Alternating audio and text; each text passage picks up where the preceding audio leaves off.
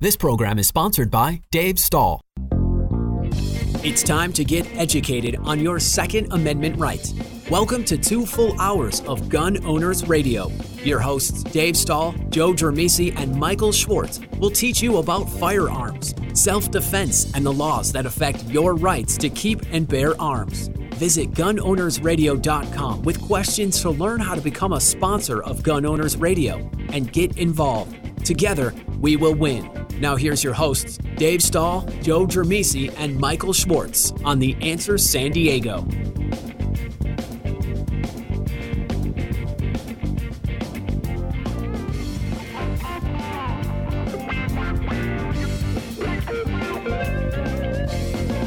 All right, folks, welcome to Gun Sports Radio, FM 96.1, AM 1170. The answer.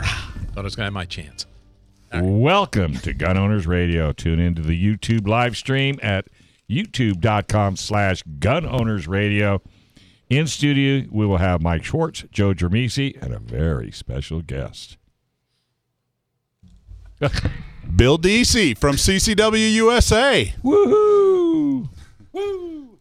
Yeah, we're just going to jump right in. We also have a special guest on the phone. Who's the special guest? It looks like it says Joe Biden. Yeah, that's our special guest, uh, right. Joe Biden. No, we don't have a Do special we have guest to named Joe listen Biden. slowly? No, we actually we've had her on before. She's written for us uh, with San Diego County Gun Owners before. Um, her name's uh, Kaylee. Kaylee, are you there? Yeah, I'm here. Hi, Kaylee. Welcome back. Thank you so much for taking the time and calling in. Awesome. So, uh, Kaylee is, uh, if you don't remember, wrote an article about the fact that she is a survivor of a school shooting that happened uh, up in, uh, what's the name of the area where the school was? Santa Clarita. Santa Clarita, which is uh, just above LA, right? Yes. And that, and the, the, the gist of the article was that it really made her even more pro Second Amendment than she was before. Is that is that accurate to say? Yeah, that is accurate. So Kaylee is uh, an awesome warrior when it comes to the Second Amendment. She's very vocal about it. Um, it's something that she's very serious about. It's something that uh, it comes from a from an experience that she had. So um, when Joe Biden came out with his executive orders, uh, you put out on I believe it was on your TikTok or on your Instagram. You put out a statement about what you thought of those executive orders. Now, what what did you say when? Uh, uh, what, what are your thoughts on Joe Biden's uh, anti Second Amendment second uh, executive orders? So the one that really got to me was his ghost gun ban. Um, and it's because the gun used in my shooting was a quote unquote ghost gun. And um, he plans to, in a manner that's still unspecified, ban these so called ghost guns. And the reality is that the point of these guns is that they are untraceable and you don't need to go through the registration process. And you won't be able to stop that unless you start requiring background checks on all forms of metals and polymers in all quantities, not to mention 3D printing of guns.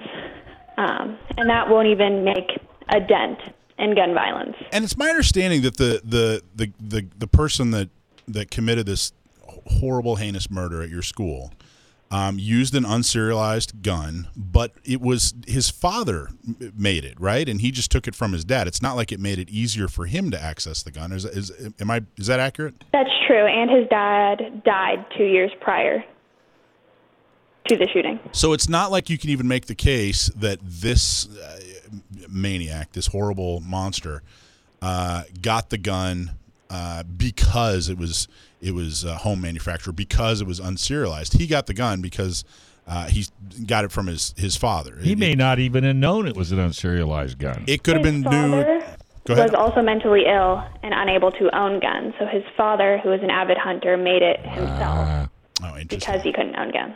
Interesting. Okay, so tell us a little bit more about what you what, what you were saying about the executive orders. So this executive order won't even make a dent in gun violence. Um, it's only to satisfy voters and other political constituents.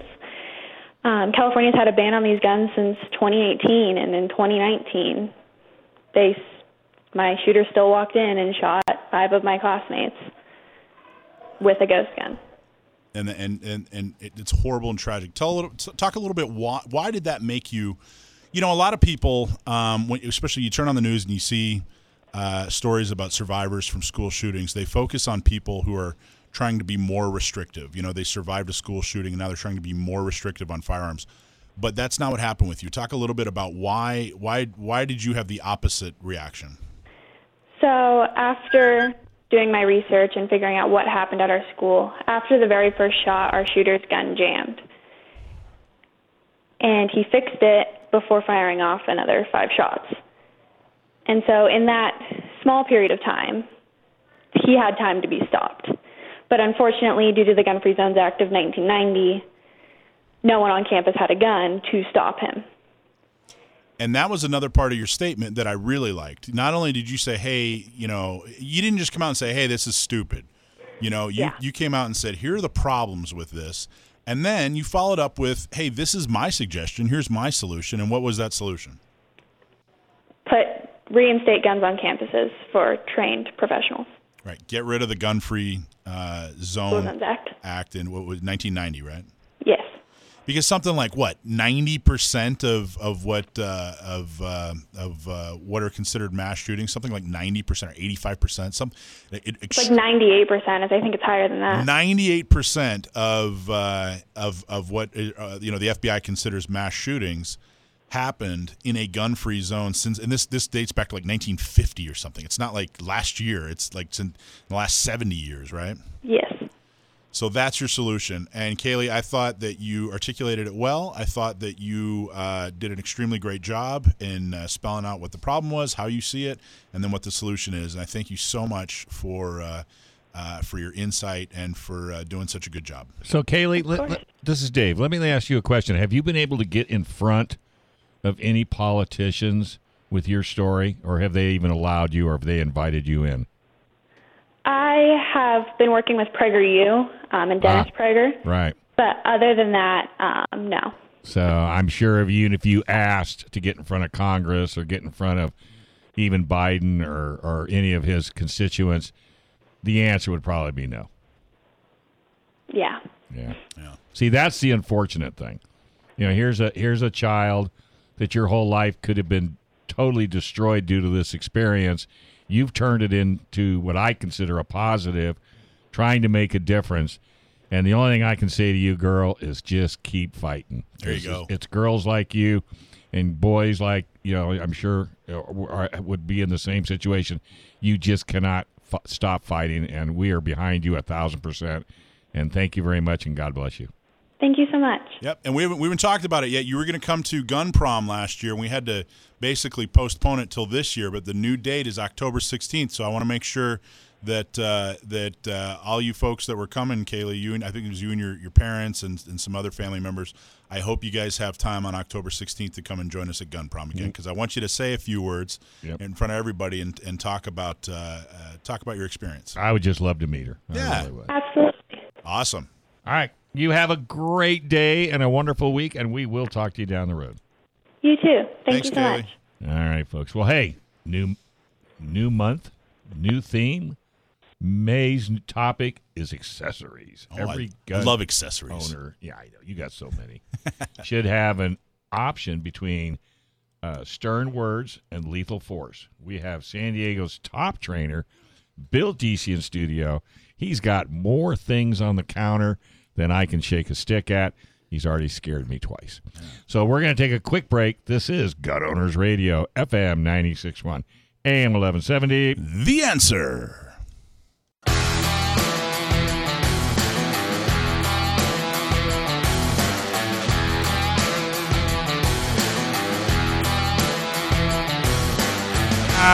Right, folks, welcome back to Gun Owners Radio, FM 96.1, AM 1170. The answer. okay, so having tools in between harsh language and a firearm is often overlooked. It's also said that the easiest way to win a gunfight is to avoid it. Bill Deasy is in studio to talk about OC spray and other less than lethal tools and strategies. But first, Dave has to tell you about the National Concealed Carry Association. Thank you, Joe. Hey, we are so proud to partner with the National Concealed Carry Association as a 10 ring partner. NCCA exists to serve the Second Amendment community by providing a nationwide network of 2A advocates. They offer elite self defense and concealed carry training from the nation's top instructors and provide rock bottom prices on the best selection of gear and accessories. You can learn a whole lot more at the National Concealed Carry Association.com. All right, who we got in studio? In studio is a gentleman I've known for years, um, and that's Joe Dramisi. But in between us is Bill Deasy. so Bill Deasy is uh, is an extremely well respected uh, firearms instructor. I truly have known you for at least a decade. I don't even remember. Yes. But uh, introduced me to training. I think the first formal training I ever took with a firearm was with you. Honestly, first time I ever shot an IDPA match was with you. Um, Bill is if there were a uh, like a Mount Rushmore of Second Amendment in San Diego, Bill's face would be the, the very first one. He'd have the, the George Washington spot. I think. I, I Who- think who you're else- making me out to be older. Who else than would be on there? I got that's Out of curiosity. Just but Bill. you are chiseled. Just me. you are chiseled, so we're halfway there. Excellent. So, uh, but uh, so there are a lot of controversies in uh, in the shooting community, right? There's the 1911 versus Glock controversy. There's the nine millimeter versus 45, the AK versus AR, right? These are all. So if you go further down that list, one of the big controversies is how do you pronounce your last name? Is it DC or Desi? Because there's I can't tell you how many heated conversations I've seen from gun owners. Heated? yes, Heated. it is a topic of discussion. Yeah. So Um, here it is. We're going to settle it once and for all, San Diego. Pay attention. It is like Washington D.C. There you go. Or DC Comics. Oh, That's I another way to remember that. it. There I you go. like Bill DC. Bill AC/DC. DC, CCW USA. You teach uh, firearms instruction. Uh, you, you- you hold classes. Uh, we, you help us teach the how to how to get your CCW. Um, and uh, do all kinds of stuff. But one of the things that you're particularly good at and that you're very knowledgeable about is less than lethal. Correct. I've been doing this for quite a while. Even uh, when I first started teaching firearms training back in the nine, early 90s, uh, you had to get a license or a permit to carry pepper spray in California. Uh, fortunately, that went away after a few years, and they realized nobody's actually robbing people with pepper spray. Uh, how often does that? Honestly, does that it doesn't does that happen? It could. It's very rare, but one of the reasons I feel it doesn't happen very often is most people are not afraid of being pepper sprayed because they have no idea what's going on. So you spray them in the face with something, uh, maybe it burns or it affects them in a certain way, or they feel uncomfortable, but they're not afraid of dying. So you're much more likely to fight back if somebody tries to pepper spray you. Um, as an attack, I've Um, experienced that. I peppered spray. I don't know if you remember my Yes, I story. do. Six people. Uh, I fended them off with uh, pepper spray, um, but two of them attacked me after the pepper spray. But but the attack was ineffective because they were pepper sprayed. Yeah, they were not as they're they're operating at diminished capacity because their vision's impaired, their breathing's impaired. They're not going to be as effective. You still have to create some distance or move behind an obstacle or use some common sense. You can't just stay there and and Let 'em wait for come an at you. attack. Yeah. Yeah. and the other four split the scene Yeah. after they saw the extreme pain of the two that I pepper sprayed. They weren't attackers anymore. They were fleers. Yes. So- and that, that's kind of the hopeful result. Uh, if you talk to most people that have been pepper sprayed, they did not enjoy it, and it was not an experience they'd like to do again. In fact, I've seen it where officers show up on scene and they're shaking their can of pepper spray, and the, the suspect immediately just puts his hands up and says, Okay, I'm good, don't spray me, uh, because they've already experienced pepper spray and they didn't like it Um, even on someone who's impaired on alcohol, drugs, or just plain crazy, uh, it has physiological and psychological effects. The physiological effects are burning in the eyes, uh, discomfort in the eyes, and difficulty breathing or swelling of mucous membranes. So it has both psychological pain compliance components as well as physiological components that work, I'd, I'd say, pretty substantially on most people. Now, I think Chula Vista Police used to run about 85% effectiveness. They would rate it after they used it. They say, how well did it work? So there is a small percentage of, of the population it doesn't work as well on. And there are situations if you don't get it in somebody's eyes or mouth or they don't breathe it into their lungs, it may not be as effective. Uh, but it's a really good intermediate tool when you're not justified in using deadly force because the threat doesn't meet that threshold of deadly force. So you've got some level of force you're dealing with, but it's not deadly force. So when you uh, there's a limit though, as far as isn't it like 1.2 ounces? There's the legal limit or something like. Do, do, do you remember off the top of your head? I think it's a three ounce container for civilians, and then law enforcement uses a larger container. So the three ounce, that's just the legislature decided that they didn't want you to be. They didn't want you to be able to defend yourself too much. Is that what? Yes, just in case there's too many people, they don't want you to go overboard. I don't know what the reason for that is because you can get bear pepper spray in a large canister that's a lot more than that. It's just you know, let's talk about that. Carry. because we're going to talk about uh, the buffet of things you have in front of you here in just a minute. But let's talk about that. Y- you always hear, um, you know, well, I don't know if you always hear, but I've heard from people that say, "Hey, you know, use wasp spray, carry wasp spray around, or carry bear spray around." But the reality is, if you do that, if you carry wasp, if, which is in effect poison, is what wasp spray and uh, is. you could burn somebody's eyes or if if but if you permanent injury. permanent injury. If you carry that around with you or bear spray, that just that just the the act of carrying that around for self defense is illegal because you're using this uh, in a uh, you're using these dangerous chemicals in a way that was that was, that was not intended. Right? Correct. You can't do that. That's illegal. Correct. And so I wouldn't recommend that to anybody. Uh, if you have a wasp problem, having a can of wasp spray might be fine. If you have a bear problem, having bear spray might be fine. Or if you're, you're going out to the wilderness, you're going uh, hiking and camping, uh, that's fine. In fact, if you found yourself in circumstances where you had to use either one of those or anything to defend yourself, you could do that. But it's just the intent or the plan of using that um, that can get people into legal issues. Yeah. If you're going to the grocery store with bear spray, and, Yes. and you nail somebody in the produce department, Right. there's a good chance you're going to be in trouble. Right. If you're on the trolley and you bust out your wasp spray, explaining explaining that you thought you saw a wasp's nest, it's just not going to cut it. there's going to be some liability issues there. Now, whether or not you and I agree on that, whether I, you know, I I- I'm not sure you shouldn't be able to carry bear, you know bear spray with you for for defense, but um, don't confuse this message and, and the clarity that we're providing as uh, as uh, you know us agreeing. You know, we're just telling you, hey, look, man, here's the law. Here's where you're going to get in trouble if you if you misuse this stuff. Well, let's let, let's cl- let's clarify it all together. You know, bear spray and wasp spray. Okay, you can't be carrying it. Is normal spray just as effective? So it's a s like the uh, the bear spray is basically the same pepper spray as this. It's the same content. It's just a much larger volume, and it's pressurized to spray much further because I don't really want to get you know Close to 10 a to bear. 12 feet to a bear to see if it works.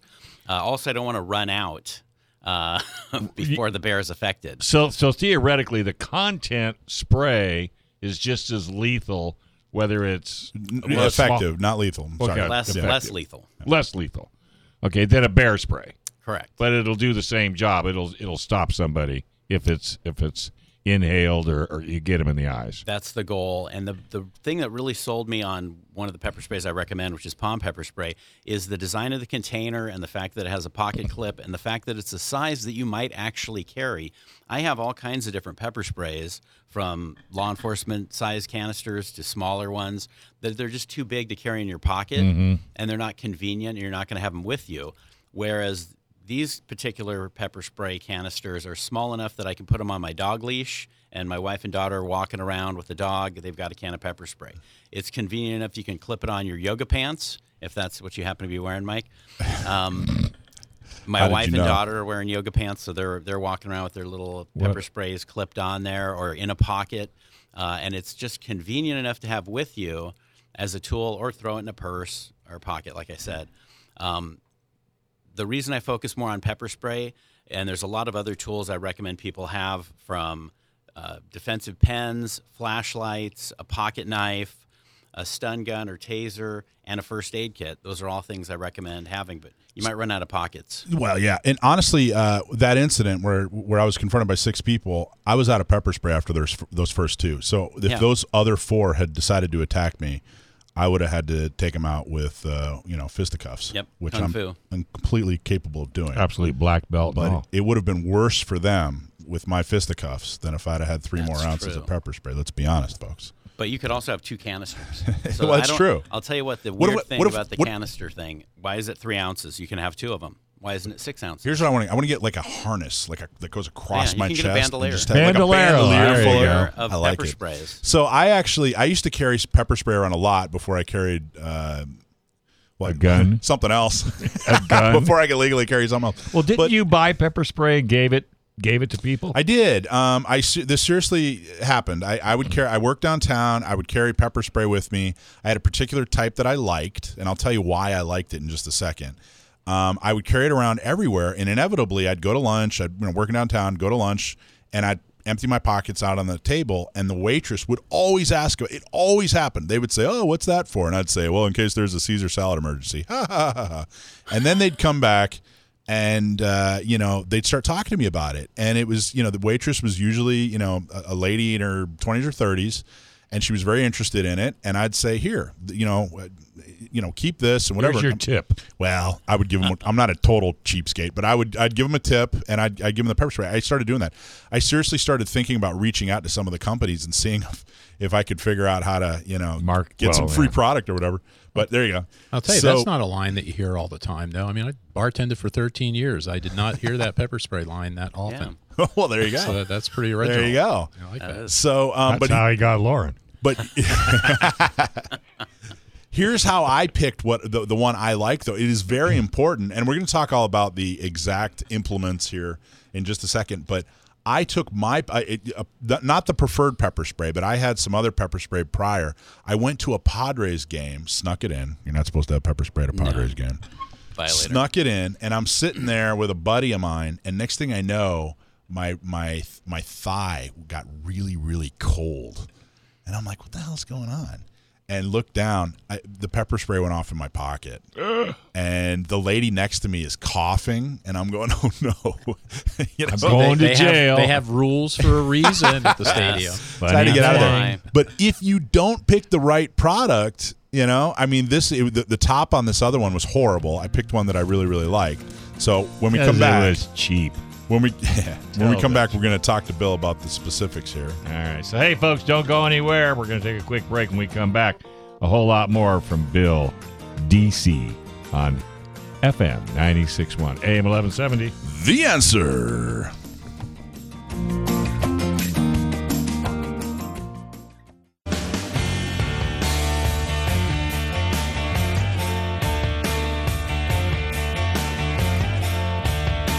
All right, folks. Hey, welcome back to Gun Owners Radio, FM 96.1 AM 1170. The answer. Hey, this segment is sponsored by the John, John by John Dillon and the Dillon Law Group.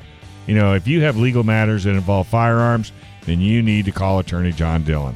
If you have questions about red flag laws, gun registration, gun transportation, or maybe you need to know that your guns are California compliant, call our trusted firearms attorney John Dillon. John Dillon specializes in California gun laws. Call him at 760 642 7150, or you can visit his website at DillonLawGP.com. All right, we're going back with Bill DC and a little bit of spray. Bill DC from CCW USA. We're talking about less than lethal. Now, in plain words, they they refer to it as less than lethal. It's it's they're not they're, they're not intended to be lethal. In in really only in very very rare situations would any of these lead to uh, lethality. Um, they just say that kind of it's kind of a CYA thing, right? Like, hey, this might be lethal. It's pretty serious. Well, pepper spray is designed to be less lethal, a less lethal tool because it does. It's not going to kill somebody instantly. Now there have been deaths after someone was pepper Yeah. sprayed from positional asphyxia, which is where you hog tie someone, put them in the back of a hard uh, seat of a police car in the back, and lay them on their stomach. And if they're a little bit overweight, the pressure on their xiphoid process and all the things going on there can cause respiratory arrest. So yeah, there's things you could do after pepper spraying someone that could contribute or cause contributory negligence towards uh, somebody dying. But uh, I don't. I knew also somebody could just get pepper sprayed, close their eyes, and run in front of a car. Right. Uh, so that's not the pepper spray. but That is- 20 years ago, this was all called non-lethal, and Yeah. now it's called less than yeah, lethal because, because that's of probably a- for legal reasons. Yeah, some lawsuit, right? And it's, and if somebody does like get pepper sprayed and then run out from a bus, that's probably COVID related anyway. All right, so let's start. So true. let's start from right to left. Let's the first one with the fork on top is that one. That's lethal in a whole different way. No, no, I'm just kidding. Oh, that's yes, that is carbs and sugar. Okay, so what do we got first? So this first tool I have is just a flashlight, but it can also be used as Oh. a stun gun. If you can hear that, I don't know if it's close enough to the mic. Try So you want to bring mic. Joe Jer- uh, Joe Dramisi back to life? He just passed But yeah, out. that's a uh, that's an AD. No, that's a uh, just a stun gun. You want to see that again? And basically, what that How many volts? That I, I'd have to look and see what it says. Probably fifty thousand. How many you lot. need? Oh, 800 kV. Wow. Oh, that would hurt. 800. So what's that going to do to you? So If- that's going to create some moderate. Let me show you. No. That's going to create No. some moderate, moderate Come discomfort. on, Um, it's uh, it's uncomfortable. It's not going to again. burn you. You have to get really close. No, it can burn your skin. It can leave a couple of burn marks. It's like a cattle prod, uh, but not quite the same voltage or amperage as a cattle prod. That's what I Uh, use. It's a good deterrent. My dog hates it. Uh, you can chase him all over the house with it, um, but uh, you can just make the noise and he'll run away. Uh, Because you zapped him one time, probably. Yeah, no, we just scared him with the noise. But the problem is, you got to get really close to somebody to use something like this. And again, being non-lethal, you got to hold it on them for quite a while. You got to hold it on a major nerve center, armpit, lower back, major nerve center, uh, somewhere where it's going to cause some some discomfort and maybe get a reaction. Uh, going on to some of the other tools. So, so just real quick though, that that first two hundred pound man's attacking you. You you stick him with this thing. What what real what, is he going to fall on the ground or what? What, what, do you- what do you, what do you think's going to happen? like on TV, the guy goes into convulsions, falls down, Yeah, and he's like- out cold for three days. That's kind of how it happens the on TV. hangover. In real life, uh, with with something like this, it's uncomfortable. Ow. It just goes ah, and it kind of makes your hand tingle, and you get a, you might get a little couple burn marks on your hand, on your arm. Okay. but it's But it's not going to knock smells you like out. bacon. Smells like bacon. I can actually smell that. So it's That's the start. oh, I can too. So yeah, it's it's uncomfortable, That's but burnt not hair. ridiculously uncomfortable. I go, Okay. uh, But it's not going to Now- knock you out. well, if you hold it on for 20 seconds, I'll take a little nap. If you hold it on for a length of time. Do you know how long twenty seconds It's a is? long time, yeah. yeah, because if you zap me, I am not waiting No, around you'll- twenty seconds. And you might scream like a girl. I don't know. Yeah. I would. But, uh, but Guaranteed. it's uh, definitely a deterrent uh, for a lot of folks, and that's not. A, it's good to have some tool with you. yeah, but that would be last on my list Yeah, of I'm things not to going to use. put that as first. Some of the other things I'll have. Well, the other thing you got to think about is the type of attack civilians usually run into is a sudden surprise ambush attack. Mm-hmm. So it's not like, hey, I'm preparing for an attack today. I'm going to go. Yeah, uh, you're walking around people with by this- the pool, and I'm going to take a pen or a stun gun. Um, this is more like I have this tool with me. If something happens and I wasn't prepared for it, obviously we always say avoid, avoid, avoid. If you have a confrontation, there's mm-hmm. something going on down the street, avoid it. Don't go there. If I all of a sudden Joe just tackles me and I'm on the ground and I grab my pen and start jamming it in his neck or in his ear or his eye, it's going to create some discomfort. I think probably. Yeah. And uh, and he might be. Is that what that deterred a little is? bit. That's just a pen. That's a but it's made out of metal. And, uh, but you can you ri- Tactical pen. Sharp pen. Can you tactical write pen with from it? 511. Yeah, they're actual pens you write with, but it's made out of steel and it actually penetrates. So if you were to strike someone with it, it's going to poke a hole in the neck or the eye or the ear Wow. or wherever you strike somebody with it. We do this in some of the self-defense classes. We put up a like a cardboard box with a person's head on it, Bop, and bop, people bop, bop. stab it a bunch of times. And you should see the so, aggression is so kind of let's impressive. let's go backwards. How much is a taser? Ta- this taser, Yeah. five dollars. Okay. uh, Really? At the Glock store, yeah. It's How much is the pen? the pen about uh, anywhere. So these pens run from like uh, Let me see. about fifteen to twenty dollars uh, to upwards of hundred dollars, depending on the brand. Do they Uh, can those double as a glass break? So one of them does. I think on the back side it has a little glass break thing, but also Oh, yeah, I see a that. rock works as a glass breaker. Can you take true. this on an airplane?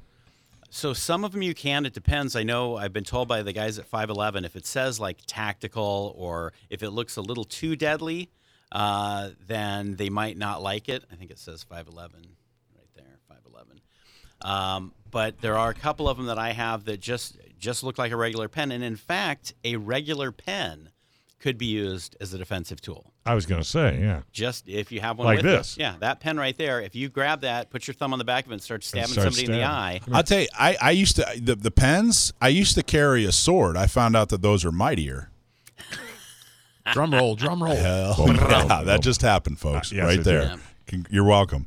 Okay, so the next three. Look, I, I got to tell you, I'm extremely skeptical of the idea of of uh, carrying a flashlight for for self defense.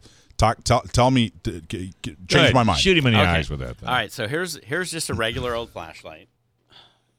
Uh, it lets me see. So let's just say I'm hiking on a trail at night and there's a rattlesnake. It lets me see where it is so I don't step on it. Yeah. So it's also just a flashlight.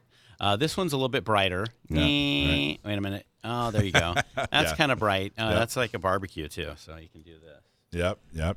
Um, Just Smell that over here. I smell the bacon too. That's um, serious bacon. How many lumens is that right there? That's like 1100 lumens. Wow. I still see the sun. How long does it last? Because I know those. Uh, this is rechargeable, so it's there's our bright setting. Oh, no, I can't see anymore. Um, but also, uh, the flashlight is mostly to identify if it's an actual threat. You don't want to you don't want to cause. I mean, some of the higher lumen lights could be a force option themselves. Just by shining at somebody's face, they're they're going to kind of uh, shy away Yeah. or maybe uh, put their hands up. Or then, if I want to see your hands, yeah. and I shine a light in your face, you're going to probably show me your hands, or you're going to close your eyes, and you'll know what's in his hands. and then at least I know what's in the guy's hands right now. Some of these, like the Surefire light here, has a DNA collector on the front. so again, Is that really what's that? That's what that's called. That that's little. called the DNA collector. Huh. And what that is is if you were to hold it like this and, and shine it in somebody's face, but also if they come, they're attacking you, you strike them in the face with it, Get strike somebody in the forehead.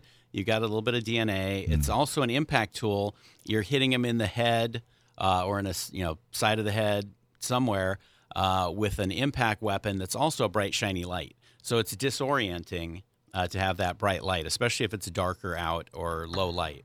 Uh, one other thing I tell you, this flashlight has a magnet attached to it.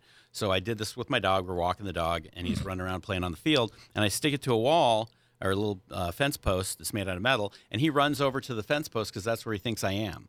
So it, it does uh, deteriorate your peripheral vision, and it uh, deteriorates your uh, night vision, uh, making it harder to see around uh, the light itself. Well, and that's a really good explanation for how it can be used in a defensive situation. Um, I actually saw an interview years ago with uh, I think his name's Brandon Webb.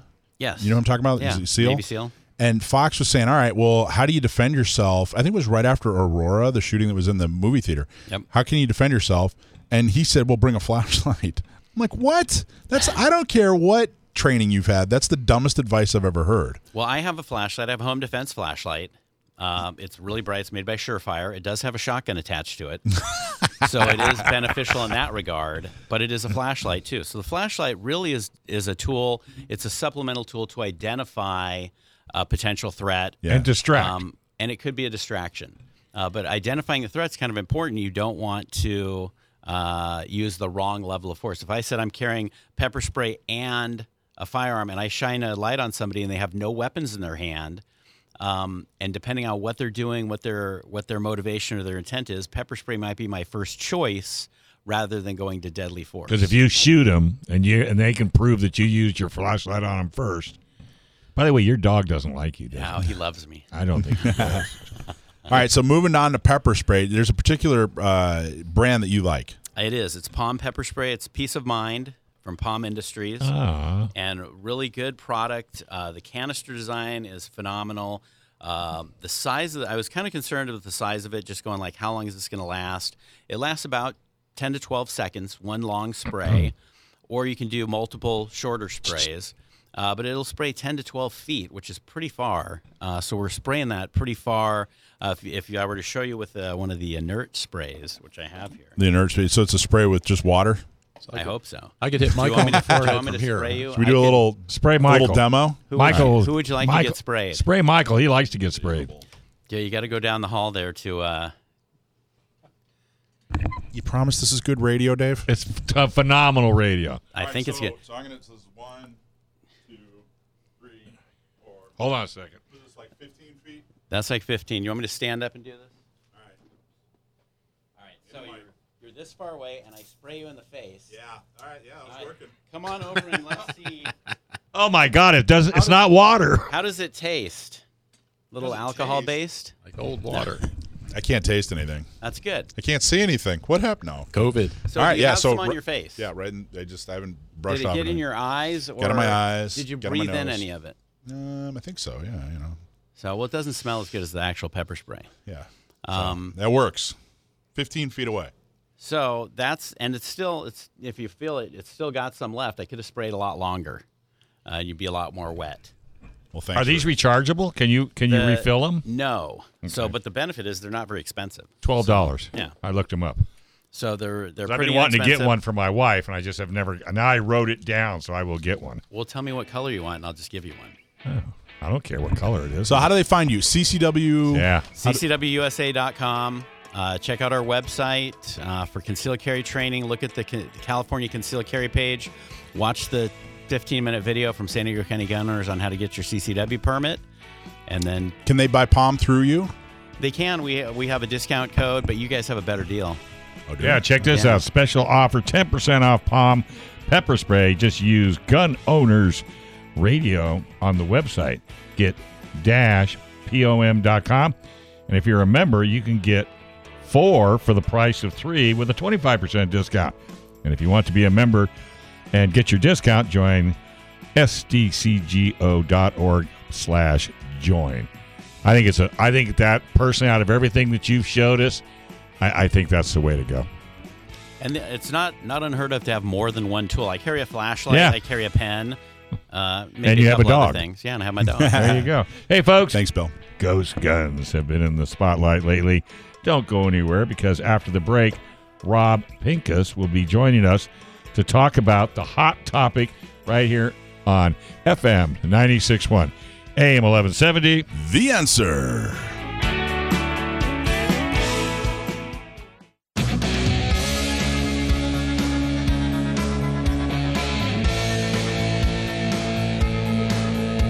All right, folks. Hey, welcome back. You are listening to FM 96.1 AM 1170. The answer. So, ghost guns. Should we be afraid of them as much as the media says we should? Rob Pincus is on the line to talk about it and also about the recent incident where a murderer used one in San Diego. Before we get into it, though, um, we have to tell you about Seal One. Absolutely. You know, some people enjoy taking the time to clean their guns, AK Michael Schwartz, Heck yeah. after going to the range. Then there's people like me that just want to clean their guns and get on with life. And if you're in that second group, Seal 1 is for you. Seal 1 CLP Plus is an all-in-one solution that cleans, lubricates, and protects your guns. It's also natural, non-toxic, and environmentally friendly. Pick some up at Gunfighter Tactical over at over on Miramar Road, or ask for it by name at your local shop. Clean your guns faster and better with Seal One. Use the code GOR25 for a 25% discount off your order. First order on their website at seal1.com. Dot .net. Seal1.net. I do that every time. Every even though time. you write .net. Seal1.net. Uh, Seal1.net. Excellent, excellent product. I use it myself and love it very, very much. Yep, right in the sink. All right, so like Joe uh, talked about the ghost guns, scary, scary ghost guns, and it's not even October. Uh, ghost guns are in the uh, in the news, so we wanted to have uh, an expert come on and talk about it. Our our good buddy and uh, friend of the show, Rob Pincus. Rob, you there? I am here. It's uh, good to be on the show with you guys. I don't, I don't know if I'm uh, an expert in gun making, but I certainly am, am an enthusiast, and I'm excited about it. So let's let's talk a little bit about it, including the fact that you guys recently, local to you, had a, a crime involving one of these unserialized guns. I guess. Yeah, exactly. They they call them ghost guns. Do you consider you know? And, and after that happened in San Diego, I did a couple of interviews with some of the local uh, TV stations, and one of the things I did was uh, I made sure to clarify that hey, what a ghost gun really is is a home manufactured gun. Uh, do you feel like ghost gun is a purposely pejorative term, or do you think it's just kind of slang? Well, it was slang uh, inside of the gun community, right? We use, I mean, the Ghost Gunner company that makes desktop CNC machines, you know, specifically for firearms receiver making. Uh, you know, we use the Ghost Gunner as a, a kind of a, a, a slang speech for a gun that was off the record books. In other words, a, a self-made gun that doesn't have a serial number, that's made not for any criminal purpose, but just made for pride of ownership as a freedom hobby, if, if nothing else. And uh, then the term was sort of turned against us because it does have a very negative connotation now. Um, and it, it sort of catches us in between, right? Um, on the one hand, we don't want to have uh, words taken away from us. And on the other hand, we have to realize that ghost gunner, uh, the, oh, sorry, ghost guns, it's becoming a, a very negative term in the press and for politicians. But if we stop using it, if someone goes to that search engine and types in ghost gun, all they're going to see is the negative. So we do have a line to walk here about educating people, but also not shunning the term. Like you need to lighten people up a little bit. Is it a ghost gun, a gun that goes boo instead of boom? right, right. There you go. Just Well- uh, drop the M. Well, you know what? I hate to say this, but Did you just is- make that up, Joe? Because Yeah, he did. You we're can gonna tell. we're That's totally where we're doing nice. well, it's no different than building a hot rod from the ground up. Yeah. If you go and, and you build your own chassis, you put your own tires and wheels, your suspension, your engine, your body, and you build it yourself, it's a ghost car. If it's not serialized. That, And- that's a real term. Yeah, well, I mean, you could kill people with it. You could drive over people with it. So, I mean, it- it's just yeah, It is kind of like that. Back in the '60s, everybody was making a hot rod, and Yeah. then uh, you know, in the '80s, people were making like home studio, you know, audio visual. Then in the '90s, people were making their own computer, and now th- they're you know, hot rods are uh, you know ARs. exactly. I don't know. None of them say boo. None of them say boo. I know you want one that says. I So when Rob, when someone asks you, well, why do we? Why do people do this? Why do people make, uh, you know, our home manufactured guns? Why do people have guns that are unserialized? What's what's your, um, yeah, not that you have to have a need. You know, you don't have to justify what you do, but uh, what do you tell people? How do you explain? Hey, this is why people are doing that. Well, I, I think the reasons vary, right? There is thought diversity inside of the gun community. There's, there's tens of millions of gun owners, you know, probably over 100 million gun owners in the country now. And we all have different reasons for owning the guns we own and for doing the things we do with guns. Now, there's a consensus that I think the majority own guns for personal defense, defense of their family, defense of our way of life if we need to. But when it comes to the gun making hobby, I mean, I do it because I can. I do it because it's fun. It's it's creative. Uh, it's it's everything I do that comes out of that 3D printer, for example, is a custom gun. Um, the guns that I make out of kits are, are less customy, but but there's certainly there's a pride of ownership and there's a there's a craftsmanship that goes into it. I tell people, you know, when you start building guns, it also becomes very educational. Um, so you learn more about the gun. If you understand the physics and the engineering of the gun, maybe uh, things like shooting stances and grip make more sense to you because you understand how to support the gun's engineering and the physics of the springs and the recoil and things like that. So there's a lot of different reasons why people do it. Um, again, for me, I mainly do it because it's fun. It allows me to customize guns and allows me to, to tinker with design and tweak grip sizes and frame shapes uh, that better fit my hand. Um, I wish that it weren't uh, there wasn't a prohibition against selling them because I'd, I'd enjoy making guns, uh, you know, for my daughter or making guns for friends that, that, that had certain needs in terms of hand shape, hand size. And I think that's one of the things that's going to come in the near future with the advent of 3D printing and with the, the quality that you can now get out of 3D printers that are fairly priced. I think we're going to see more and more gun companies start selling more customized guns to individuals. Now, they'll still be serialized, right? And obviously in California, everybody who makes a gun is supposed to get a serial number from the state. Yep. Um, so I, I don't think the only reason to do it is to keep the guns off the books. Certainly, there are people who do it for that reason, but I have to think that's a, a real minority. So, and that, that's another. Uh, there's a couple of really important points um, that you just touched on. One, if you home manufacture a firearm, that fire you cannot sell it. You can't sell that firearm. Correct. Correct, and and it's in now in California, it's explicitly illegal to sell a home manufactured gun, as I understand the law there. Right. But generally speaking, the rule it, it's the same rule as a straw purchase. If you go into a gun shop and you buy a gun with the intent of going out into the parking lot and saying, "Hey, I just bought the last one. Anybody want to buy it for fifty dollars over retail?" You are committing a crime. You bought Right. a gun for the intention of selling it, and you're not a licensed dealer. Uh, same thing if someone says, you know, I can't buy a gun because of my criminal record. Will you go buy one for me? And if you go buy one from a, uh, you know, you lie on the 4473 and you commit a straw purchase crime, then you're you're already doing something wrong. Well, making guns and selling them is the same way. Now, I do have a manufacturer's license, but what I do with 3D printing and kit building is just for my own personal use if I were to manufacture a gun for sale, I would have to do it under my manufacturer's license, under Avidity Arms, and put a serial number on it, and then it would be logged. So there is a gray area there, right? Because if I buy a Right. gun and I, I keep it for six months and I decide I don't like it and I want to sell it to a friend in a state where private transfers are legal, or if I want to take it to a dealer and sell it to a dealer or sell it through a dealer to somebody else, that is perfectly fine. That's not a straw purchase because I didn't buy the gun with the intent to transfer it to somebody else. Um, we can do the same thing in most states with manufactured guns. Um, if I make a gun and I decide that I don't like it or I've got too many guns, I don't even I, I stutter to say that. I don't know how that would happen, but if I ended up thinking, you know, I've got too many guns today, I need to sell one of these, and I decided to sell one of them, that is technically possible. And there there are two other things to, to that people need to know and and repeat um, when it comes to home manufactured guns. One is if you're a prohibited person, meaning you you can't legally own a gun, then you cannot legally manufacture a gun at home. You can't make a ghost gun. You can't home manufacture a, go- a ghost gun. That is not a loophole. If you are a prohibited person in all 50 states, you are unable to home manufacture a firearm, right?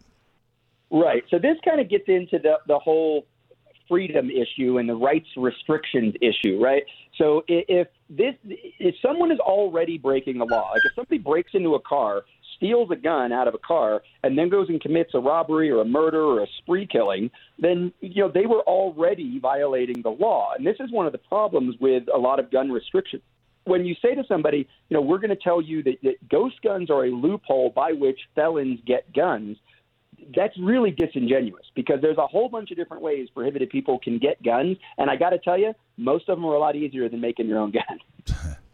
And the other thing uh, about uh, home manufactured guns, you can't home manufacture a gun that would be that would be illegal to purchase, you know, any other way. So if there is a certain configuration that is illegal, home manufacturing it does not get you around those laws, right?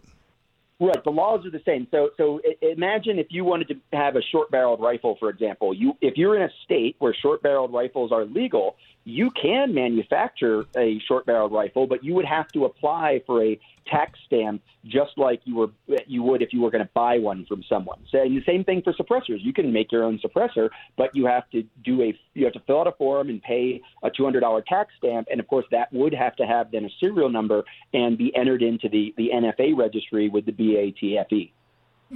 Great. What do you What do you think should happen? I mean, do you think they should? Uh, do you think anything should happen with uh, home manufacturing laws, or you know, where are we on the on the subject? Do you think we have all we all we need? And then let's let's have you let's have you answer that at the beginning of the next segment. Yeah. Does that mean Forged in Fire is going to be taken off the History Channel? Because you can make knives, axes, you know, all sorts of things. You know, I'm just saying, you know, nothing to me. Hey, stick around. The next segment we'll be continuing this discussion on ghost guns with Rob Pincus on FM 96.1 AM 1170. The answer.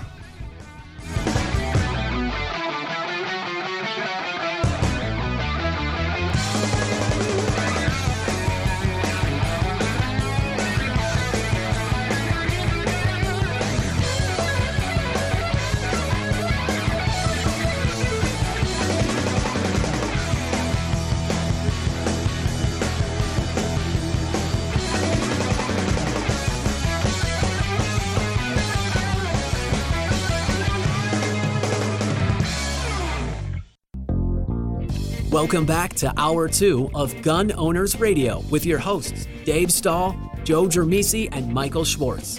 Visit gunownersradio.com with your questions and comments or to learn how to become a sponsor of the show. Time to get involved and get active. Together, we will win. Now, here's Dave, Joe, and Michael on The Answer San Diego. All right, folks. Hey, this is FM 96.1 AM 1170. The answer. Self defense and emergencies, they can happen to anyone, and there's no guarantee that the justice system will be on your side. Gun owners should have coverage for the legal battle after your self defense battle. While you protect your family and property, U.S. Law Shield is here to defend you 24 7, 365 days a year, with a comprehensive self defense coverage at an affordable price. Bad guys don't take days off, and neither does our coverage. Hey, guess what, Gun Owner Radio listeners?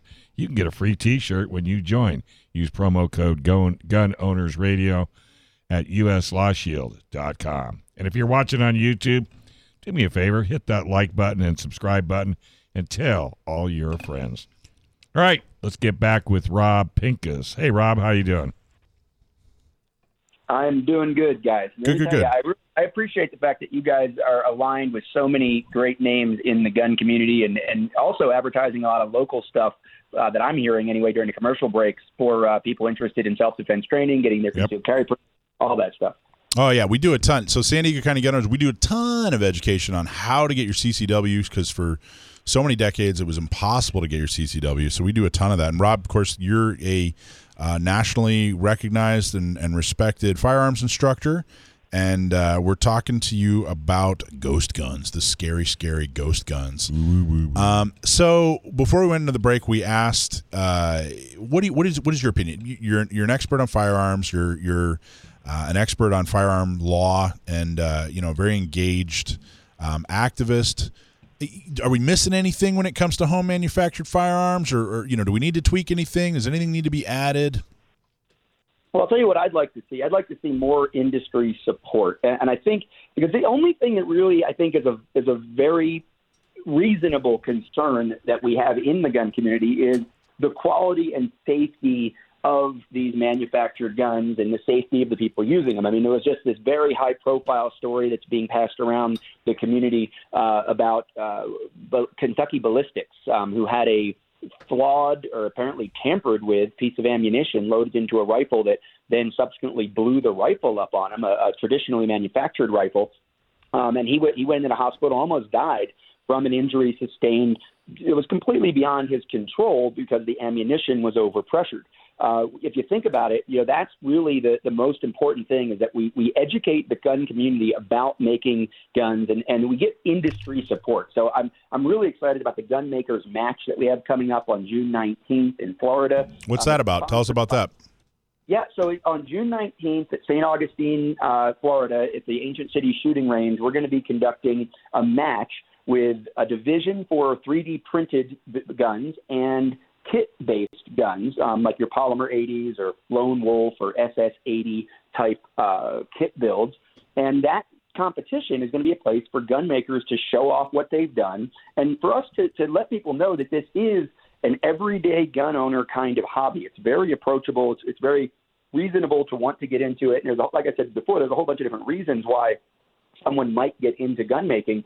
But the match is going to be a place for people to show off what they've done, for people who are curious about the hobby to come check out what people are doing in the 3D printed space and with kit builds. And again, the fact that we have so much industry support is just awesome. I mean, obviously, a company like Polymer 80, they're very invested in the gun making hobby, so they they are core to some of the mainstreaming that's happened with kit building over the last few years.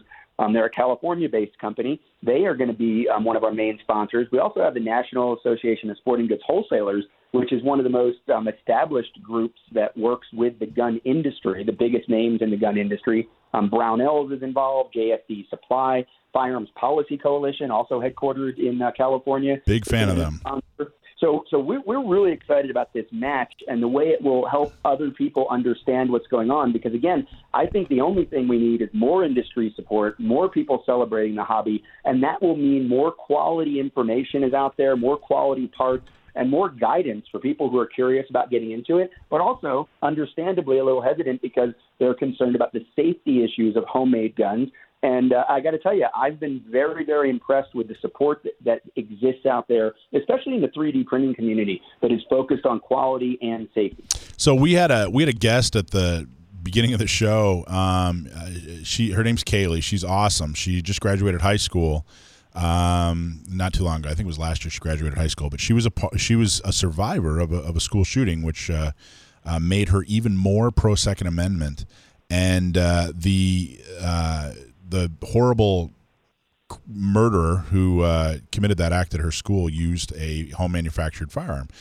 And uh, when I asked her, you know, well, what do you, what do you think needs to happen? Um, her her answer was not about you know forcing serialization of firearms and that sort of thing. She said, well, I think we need to get rid of gun free zones because all these uh, horrible heinous acts are happening in gun free zones, which I thought was uh, extremely insightful and and um, thoughtful. You know, she didn't let emotion uh, take her over. She uh, you know, thought this through, and, and I thought it was a really, really good answer. Now, we just had an incident in downtown San Diego um, where some psycho used a home manufactured firearm to commit a horrible horrible act. Did you read about that, Rob? I did. In fact, I've read several stories, and I saw some of Michael's contributions too in, in the interviews that he's done. How did how did I do? I thought you did great, man. I, I thought the, the reality is uh, you people have to understand this as another version of gun freedom and not some you know way tangent out in the woods anomaly situation that hardly anybody engages in. I mean, again, when you look at hundreds of thousands of gun kits being sold, plus all the 3D printing, plus all the other kind of home manufacturing, I mean, this has been going on for decades, right? Brownells has been selling gun makers parts to modify or even build guns from scratch for literally over 50 years. Um, this is something that's been going on for a long time. Is it more popular now than it ever has been? Absolutely. Is it also being talked about more in the media? Yes. Are people looking at it closer? Absolutely. You have to remember, ghost guns, it, it, that term now in the pejorative use is being applied to everything from a gun that had the serial numbers filed off to a kit build to a 3D printed gun to a stolen gun. I mean, I, there are people using this term really now for any gun that is transferred in any way or, or created in any way other than being sold with a Form 4473 being filled out and somebody being tied to it with a paper trail. And that just sort of reveals the emphasis that the anti gunners have on gun registration, having a list of where every gun is and who every gun owner is.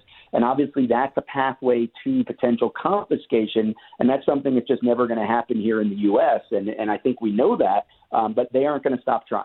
So, are you inviting the media? You know, the MSNBC and CNN.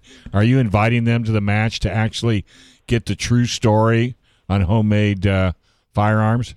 Absolutely. We are going to have gun media there. I know, like Michael Bane, for example, is making a big deal about the fact that he's been building a kit gun specifically so that he can compete uh, on June 19th. He's Who- going to be there. who's Michael Bane? I'm sorry, I know the name. Uh, you you might have heard of him. He's been probably the most prolific gun TV guy over the last 30 or 40 years on the Outdoor Channel. Oh Um, yeah, yeah, yeah. Michael. Okay, got it, got it. Yeah, uh, so he does uh, gun gallery. Uh, Yes. Or, sorry, um, and and his thing that I did with him was the best defense. We started the best defense in uh, 2008, I think, and that show ran for a decade on uh, Outdoor Channel. But he's now doing uh, direct to the internet television production. Um, he's independent now, and he's going to be down there covering the match. And we're also going to have some mainstream media. In fact, um, one very I think people generally think of Vice News as left leaning, uh, but they've done some very fair reporting on, on firearms and firearms owners in the past, and they're going to be coming down to the match as well. So, okay, so the chief of police in San Diego, uh, Nisleit, uh, he came out after the week after, you know, was basically ordered by the city council to come out and, you know, give a report. How, and he, he said it's like 120 percent increase in uh, unserialized firearms that they're finding on on criminals. And part of the point I made to the media was, okay, well then he's admitting that the gun laws, you know, because they're supposed to be serialized, especially in California, and they're basically Biden is taking that uh, blueprint for the California uh, blueprint and trying to spread it to you know 49 other states. If the chief of police is saying, "Hey, all all this is happening," isn't he basically proving that it doesn't work? Would, do you agree with that? Yeah, I think that there's definitely an indication there that the current measures aren't working. They're aimed in the wrong direction. They're aimed at responsible gun owners. They're not aimed at criminals, and, and that's obviously a problem uh, from go. The other thing we have to realize is that a 120% increase when people haven't been paying attention to this in the past Right. may not be all that much. Rob, Rob, it's too difficult to take guns away from criminals. We have to go after the law abiding citizens. Well, I, I will uh, agree to disagree on that one. Uh, Hey, Rob, do you have a where should where can people find out more about you, man? Uh, you know what? I want people to check out gunmakersmatch.com and 2AO.org. 2AO.org is where I do all my gun rights advocacy stuff, and gunmakersmatch.com is where people can still get registered to participate in that event in St. Augustine on June 19th. And Thanks, by, Rob. And by the way, Rob, that's what the politicians tell me when I tell them, shouldn't you be concentrating on the criminals, not the pri- you know the law-abiding citizens? That's I the know, it's crazy. yeah, that's the answer I get, which makes all the sense in the world. All right, buddy, have a good time at the match. All right, take care, guys. All right, hey, we're going to take a quick break, but when we come back, a whole lot more. Wait a minute. There's a whole. There's a thing you gotta. No, I can't read that. You're not gonna read it. No, you told You me gotta not wait to. two weeks. Oh, my bu- my bad. See, you messed up. Sorry. My whole exit. Now I got to start all over again. Sorry, guys. all right, folks. This is Gun Owners Radio, FM 96.1 AM 1170. Don't go anywhere. Joe Germisi's got a surprise for you right here on FM 96.1 AM 1170. The answer.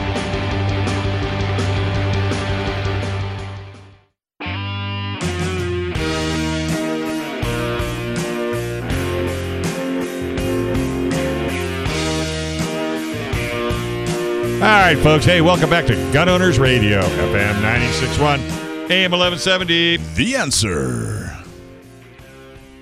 No, we're skipping that. All right, folks. PRMI Mortgage. PrimeRes.com slash Alpine. Hey, are you in the military? Are you looking for help with a VA loan? Or maybe if you're just looking to buy, refi, or considering a reverse mortgage, call our local mortgage guy that you can trust. Call Chris Wiley at PRMI Mortgage. For nearly 25 years, Chris has been helping local San Diegans with all their mortgage needs. Call Chris Wiley at 619-722-1303 or just go to primeres.com slash alpine. All right, Joe, what do you got for us as far as a gear review? Well, I got accessories. May is the accessory month, is it Oh, not? that's right. We love accessories. so I've accessorized my gun. Michael accessorizes all his guns. all Yeah. Well. Yeah. Yeah. All right. so, um, oh, the other thing too, the thing that we skipped Yeah. when uh, in a couple of weeks when you get to read the thing that we skipped, you got to come up with the uh, the pirate's favorite letter. Pirate. R. Is it Oh, R? C. Ah, C. see, now you can't use it again. It's not C. No, it's R. It's got to be R. And you got to come up with music. Pirate music. music. Well, well, there. Is, I was gonna say I don't know if you guys know this right now, but there's a pirate song that's actually very popular around the world right now called Wellerman, and it's like a classic pirate song. So Oh, we're yeah. we're just joining the trend of You pirate would know themes. that, right? You- Of course. Who doesn't know that? A you were dancing to that the other day. oh, yeah, we did see you doing that. little bit of a jig. a little boogaloo. Okay, so accessories. So what I have here today is the uh, Magpul M-LOK um, angled foregrip. And uh, if I could bring a gun in, I'd have shown you with it on the Not gun. But I can't do that. But um, I think Rich and, and Chauncey have uh, come up with some pictures uh, to show you. But what this is, and you have to use your imagination here, I guess, because it's radio. Hold your arm out like you're a rifle barrel. We could do that. Actually, you could hold your arm out like a rifle barrel. I'll install this for you. But uh, if it'll work that way. Let's see. Super glued If, to my uh, arm. so what this is this is another one of those things that um that or another one of the examples of the range costing me money because um I was at the range one day doing my RSO shift somebody had one of these going.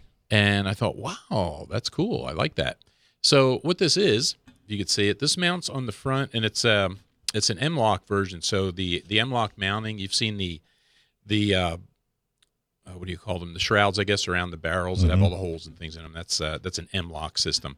So what we have with this, it's two screws that come up through here, and then two little bars on there, and you mount it on your on your barrel or on your gun here. So if that was the barrel of my gun, mount it down here just like that.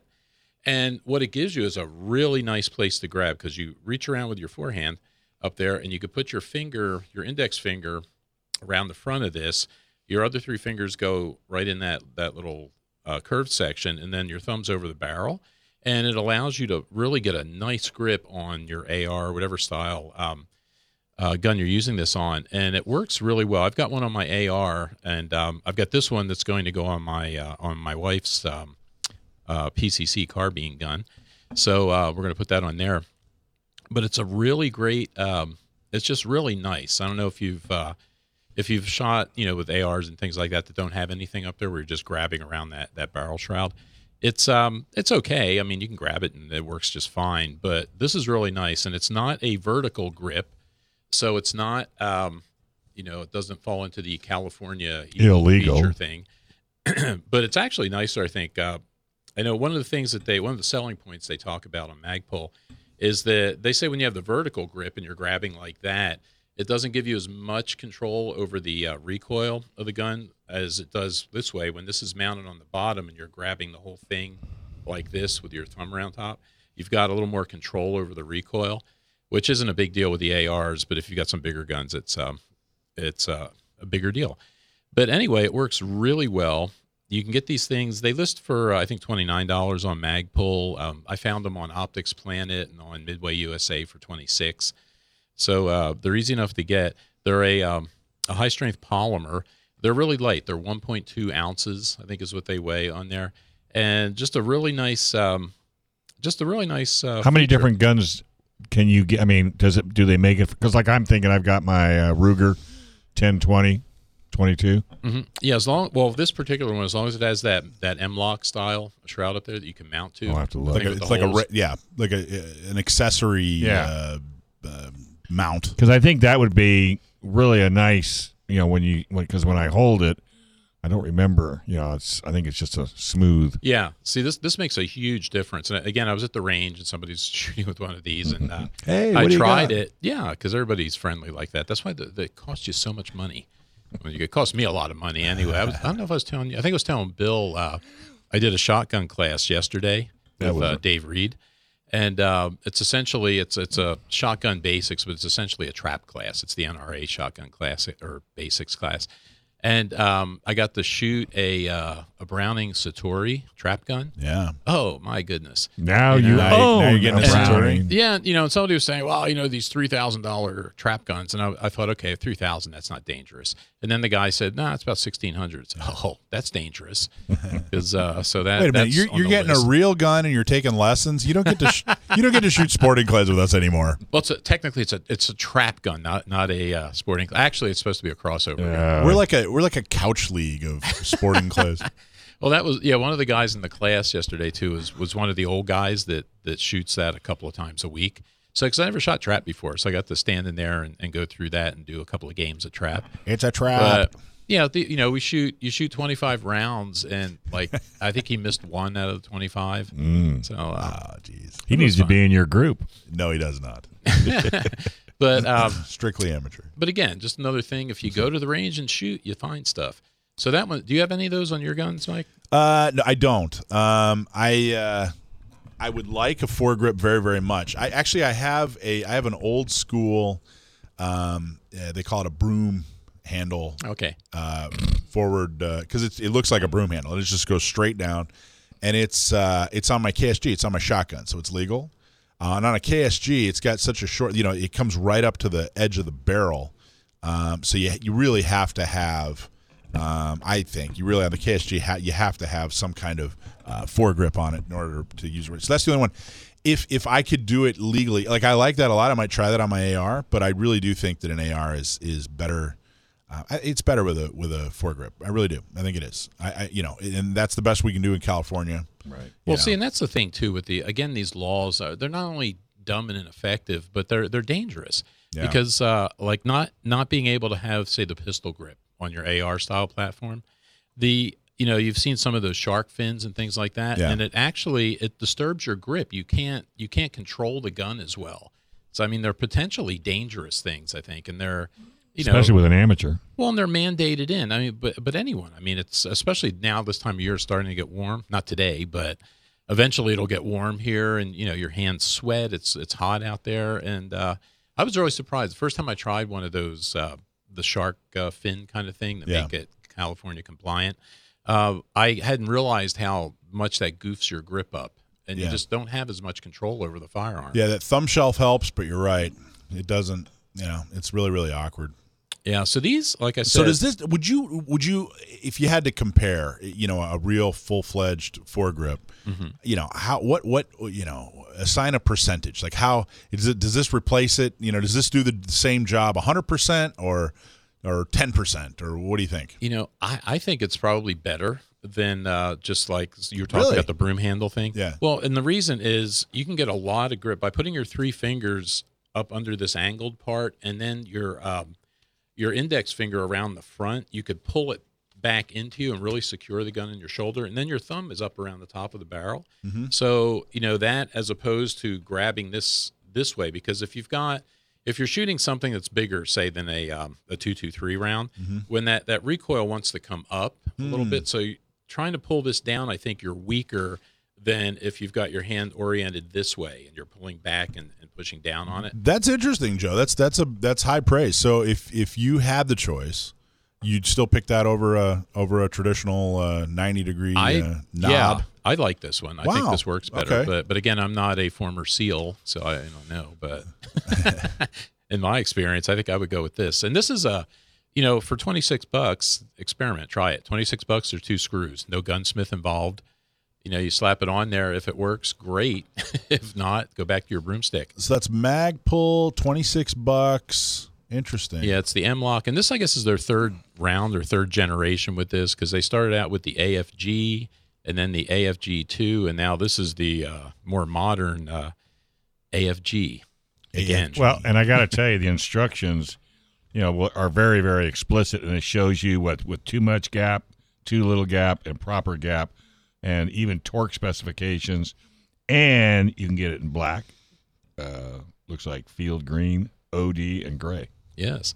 So, So, uh, yeah, if you look Right. on their website, they've got a lot of good, um, a lot of good pictures on there. I wish I could have I think- shown you one now. I think you just talked me out of twenty six bucks. doesn't take much. Well, you know, if you if you Good, can't because I don't have much. if you can't go to the range and spend money, Sure, then do it get at your ideas house. here. All right, folks. Hey, do you know where? Uh, now, let me get to the right page here. Oh yeah, I'm on the right page. Don't talk about pirates. We're No, no, we no. are killing it with the professionalism today. I know, aren't we though? hey, did you know we're doing a panel discussion on our Magnum show? We just released our panel discussion on the rise in violence against Asian Americans. Watch our Magnum show by going to gunownersradio.com slash Magnum. This is Gun Owners Radio, FM 96.1, AM 1170. the answer.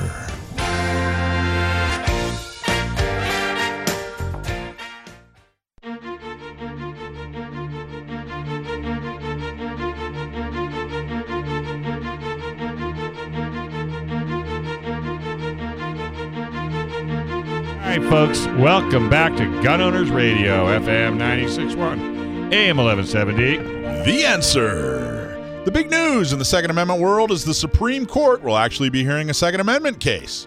Things didn't look so promising last year when they turned down 10 cases related to the Second Amendment, but they're finally going to tackle it. Joe's going to talk about what it means for gun owners right after Dave tells you about Blackhound Optics. That's right, folks. Black Hound Optics. Accurate, affordable, guaranteed. Sporting optics that go the distance. Backed by customer service that goes that extra mile. Great guys, great product, and a great company that is making optics affordable. On top of quality optics, they pay close attention to the customer experience. And did you know their scopes come with mounts? So you don't have to worry about finding one that fits your gun. We are so excited to have them as an official partner of the show. Ask for them at your local gun store or find them online at blackhoundoptics.com. All right, Joe, what do you got? Okay, so we're going to talk about the. Um, we're going to talk about. We're going to talk about the. Uh, the Supreme Court has uh, agreed to hear a Second Amendment case uh, in their next session, which starts in October. I first Monday of October. Yeah. they do that. Yep. So uh, they're going to hear for a uh, Second Amendment case finally. And like Michael was saying earlier, they neglected or they chose not to hear. I think ten. I think you're all right. Ten of them Yep. last year for different. Re- I, I don't know what the their reasoning is. I know the the popular theory is that a lot of the justices felt like they didn't have a good solid majority and they didn't want to hear. They didn't want to have to rule on a uh, Second Amendment case and get it wrong. I don't know. I don't know what the uh, if there's any truth to that, but it's a cool theory though. It's, I like that theory. So what they're hearing this time, or what they've agreed to hear next next session, is um, a case from the the New York Rifle and Pistol Association versus Corlett, who's one of the, uh, I believe Corlett's the Attorney General, or was it Secretary of State in New York? Uh, it's the Attorney General. That's what I was thinking. Yeah, for some reason I thought it was somebody different than that. But anyway, Corlett's the uh, the state, and uh, they're bringing this lawsuit and they're challenging the concealed carry restrictions in New York State. So New York State, they're a uh, New York State is a may issue state, and there's uh, surprisingly there's only seven may issue states in the country, and that's one of the things that I talk about in here too, or one of the things I think it's worth keeping in mind that things are not as bleak as you know you would think. I mean, with everything we have, Joe Biden, we've got the the ammo shortage, the gun shortage, this attack on the Second Amendment. But realistically, the if you look around the country, you know, seven states out of fifty are may issue states, which means the other uh, what forty three states are shall issue states. So um, things aren't really that bad, and the trend is being is moving toward pro Second Amendment anyway. So this could be a great uh, case if it again, depending on how it gets ruled on. The uh, question that they ask in the state is whether the Second Amendment allows the government to um, prohibit ordinary law abiding citizens from carrying handguns outside the home for uh, personal protection or for self defense. And in New York, you require a they require a concealed carry permit like we have. Uh, they also, and that's to carry outside the home. They also require a what is it, a premises license to even Yeah. possess a gun in the home, and then they have a restricted uh, permit to uh, to transport, I guess, the firearms uh, in in limited conditions, like if you're hunting or if you're going to the range or something like that. So it's very restrictive back there. And um, the uh, two plaintiffs in the case are two people that had applied for uh, concealed carry, and they were turned down for the concealed carry, but they were given restricted permits. So they're uh, they're the plaintiffs on this, and it'll be interesting to see how the court rules because you know it's you don't know I guess until it happens. It's hard to to um, foresee I guess how they're going to rule.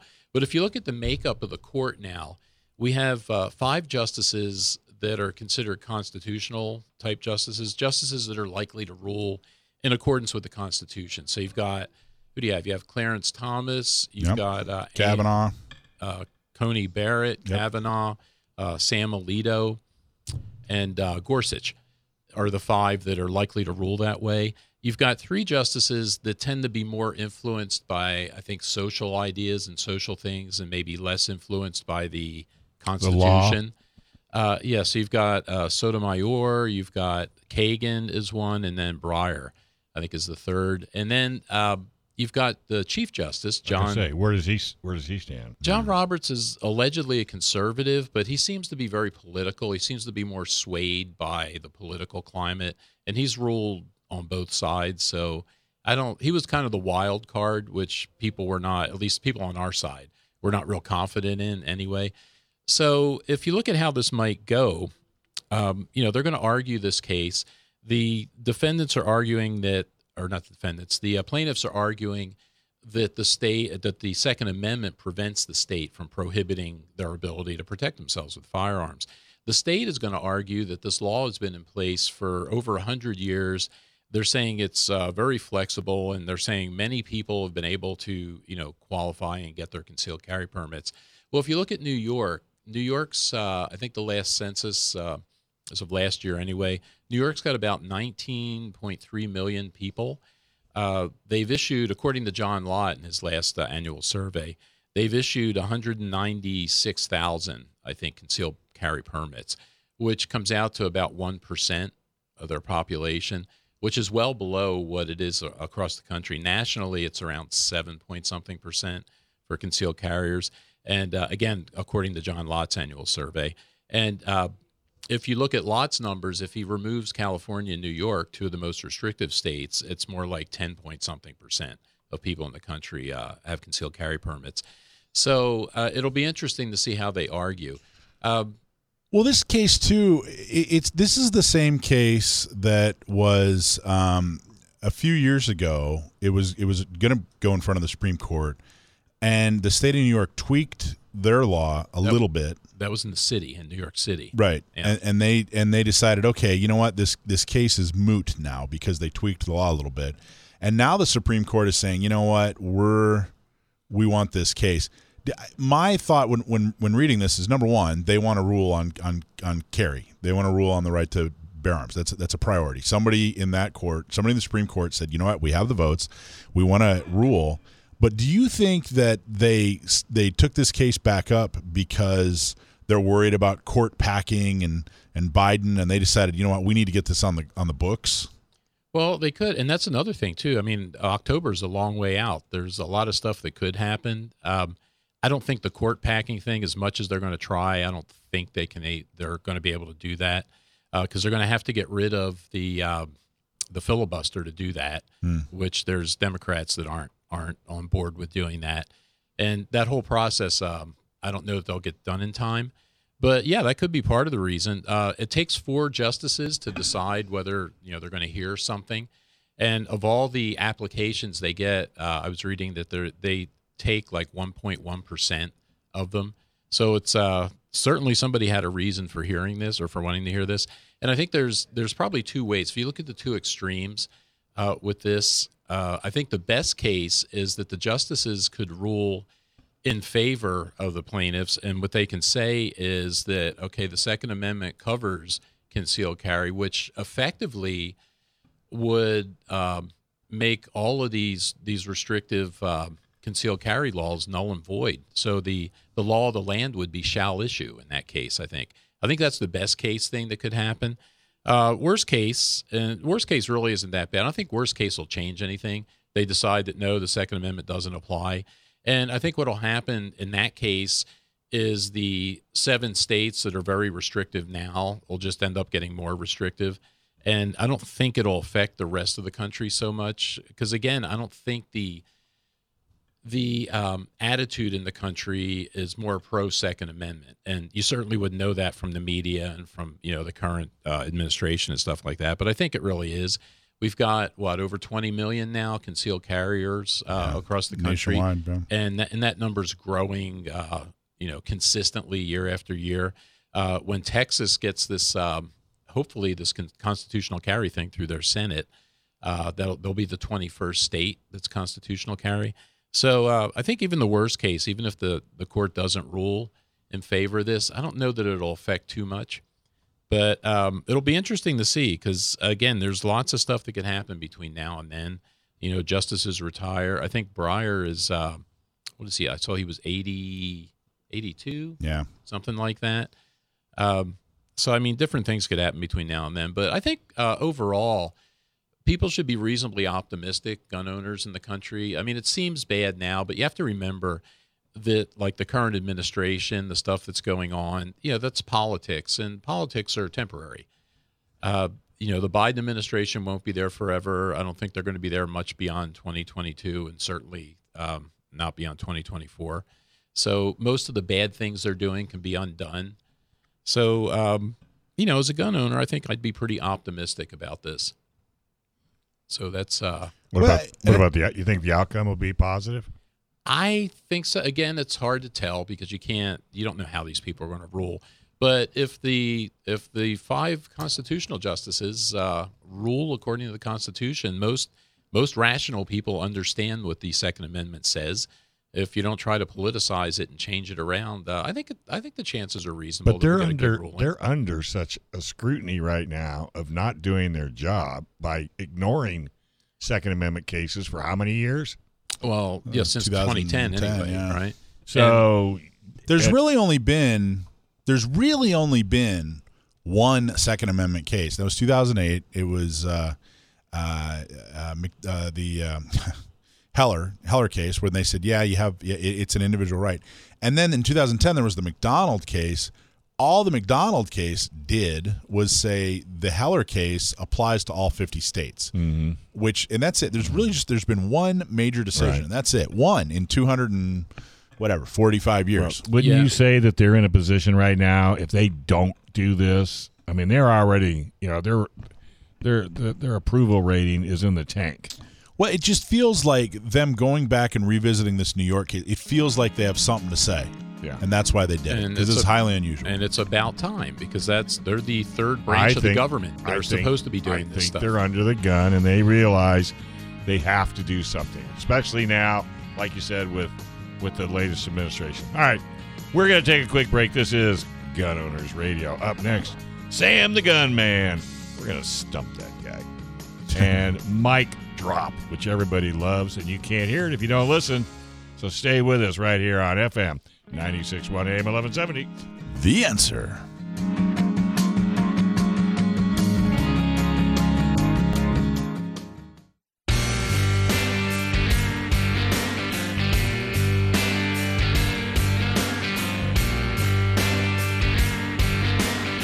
All right, folks, welcome back to Gun Owners Radio, FM 961.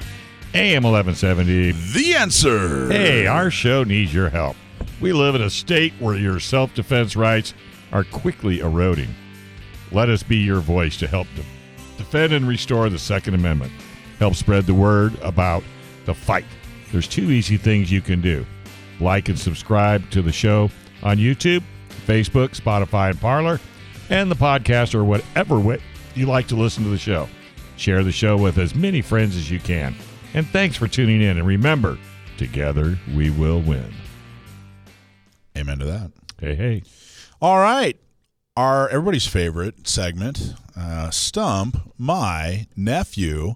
My nephew Sam's 21 years old. He works at a gun shop in Virginia. And a couple years ago, we discovered that he is a, uh, I believe the, the word we settled on was mensch, a, a firearms trivia mensch, um, which means he knows a whole lot. So, uh, especially for such a young, tender age. Um, so, every week, uh, you write in a uh, a piece of trivia that has to do with firearms history or mechanics or anything having to do with firearms, and uh, we read him the question live on the air. He doesn't get to see it beforehand, and if you stump him, well, if we use your question first, if we use your question, you get uh, some San Diego County Gun Owners apparel, so a shirt, hat, scientifically proved to uh, help your uh, your shooting, your marksmanship. And if you stump my nephew, you get a front sight membership.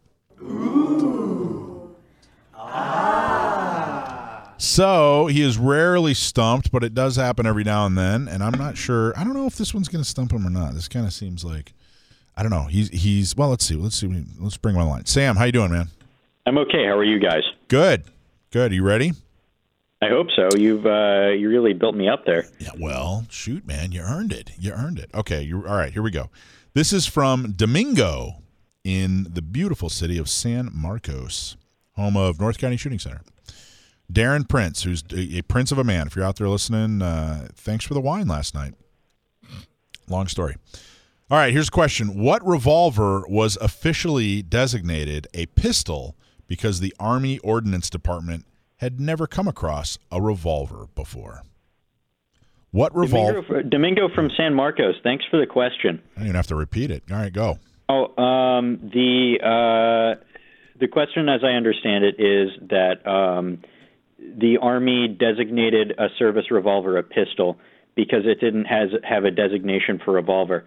Now, I haven't heard of this specific circumstance, but given the nature of the question, I would go out on a limb and say that it was probably the first revolver the Army adopted on a large scale, which, as far as I'm aware, was the uh, Colt 1851.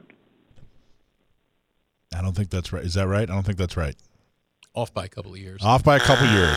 Produced in 1847, the Colt Walker revolver was named after a hero of the Mexican War, uh, Captain Samuel uh, Hamilton. Let me stop you right there. Let me stop you right there. Um, the reason it's called the Walker revolver is because um, the the Colt company was very nearly saved from bankruptcy, or it was saved from being very near bankruptcy because uh, Walker himself um, order he liked the Colt's revolvers so much that he ordered a whole bunch of them for um, his dragoons, Walker's dragoons, um, and uh, they started using them, and that's uh, that's why we have the Walker pattern revolver.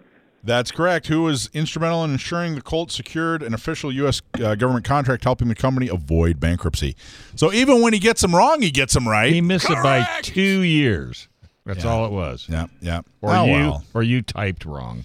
A uh, little bit more about it. It's uh, it. Uh, this is the uh, Colt Walker revolver. Um, let's see. Uh, da, da, da. It was reputed to have firepower similar to that of a rifle, and made U.S. cavalrymen formidable opponents on the western frontier. It was a six-cylinder revolver that could take up to 60 grains of powder and a 45 or 40, uh, 44 or 45 caliber lead ball. Up to 50 grains. What did I say? 60. Oh, 50 grand. Sorry, up to 50 grand. Is of that powder. is that the uh, handgun that Robert Duvall carried in Lonesome Dove? There is a Texas Ranger. I don't know. Sam, what do you think? Follow up question. Um, I I Bobby Duvall. in that movie. You didn't see the movie?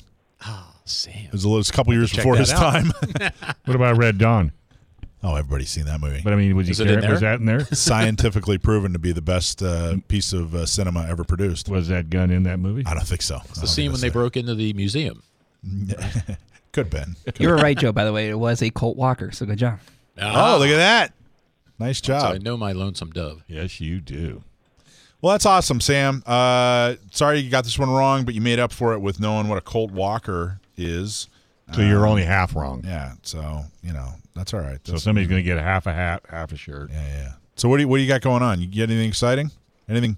You got an exciting gun store story for us? Um, no, not really. Everything's sort of, uh, you know, same old, same old. The the whole industry is still in a state of turmoil, uh, like it has been for well over a year now. Um, d- I I kind of don't want to say this publicly. Say it.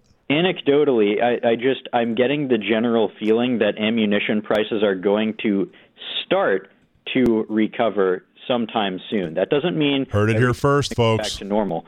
But it seems I've I've been sort of tracking prices online and, and availability and whatnot, and it seems like prices have stopped rising. Rich, producer Rich, is has his hands up in the air in celebration. So, all right, Sam, awesome job. Uh, appreciate you coming on the show. Uh, you're the man. Appreciate everything you do. Thanks, man. Thanks very much for having me, as always. Uh, I, um, half wrong is better than all wrong, I guess, and uh, so maybe you'll have to send like a half hat, like in uh, Willy Wonka and the Chocolate Factory. How he has that office full of half things. I like it. That's exactly what we'll do. Okay, so now it's time for your weekly mic drop. Mic drop. Today's mic drop is brought to you by the great state of Arizona. Yes, that's right, Arizona. This week I'm mic dropping not a person, but an entire state. The sweltering, sandy Commonwealth of Arizona. But why, Mike? Why Arizona? Well, I'll tell you. For decades, I've gotten to hear about how Arizona is the land of Second Amendment milk and honey. Camouflage and Gadsden clad gun owners explained to me how foolish Californians are and deserve what we get because of who we elect. All right, Arizonans, let's take a look at your last election and let's see how smug you are now. Anybody heard of Mark Kelly? Mark started a special interest group that is hell bent on taking away your right to keep and bear arms.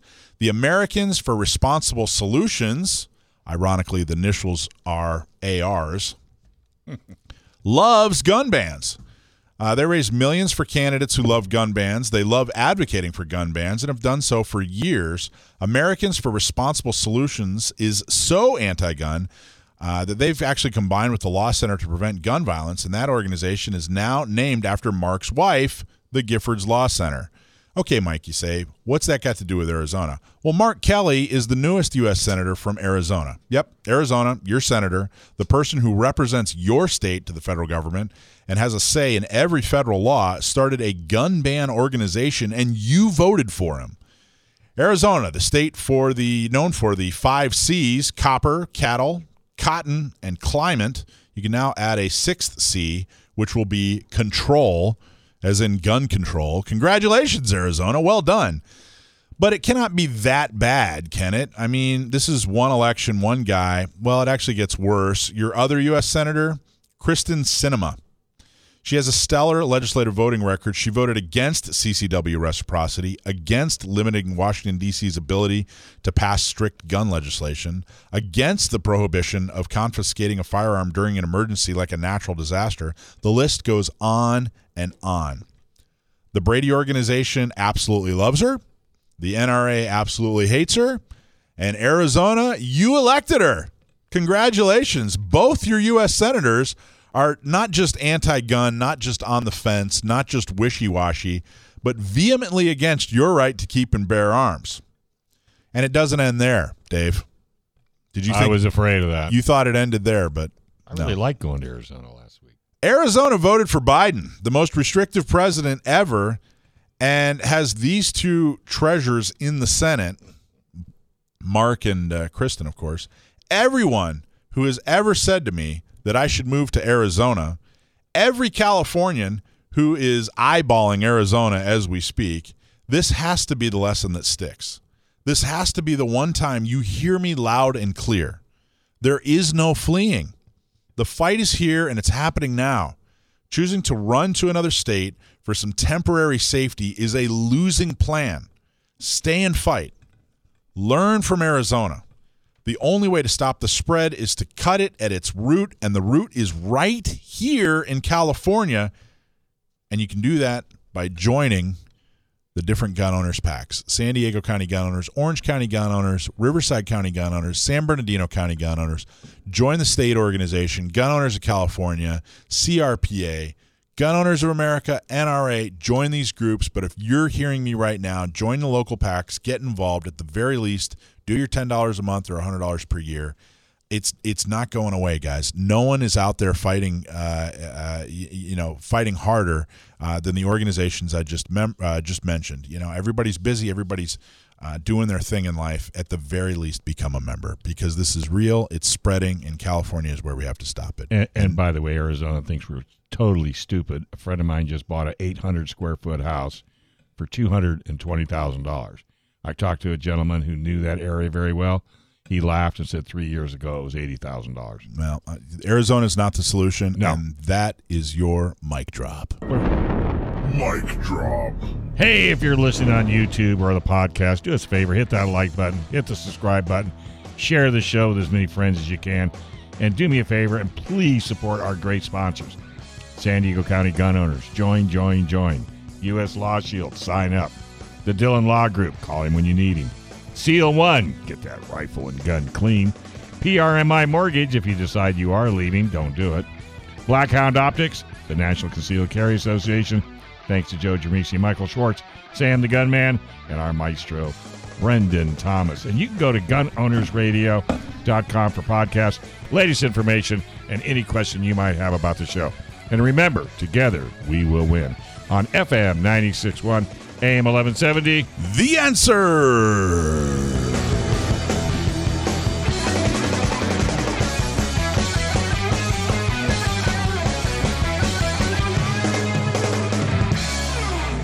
This program is sponsored by Dave Stahl.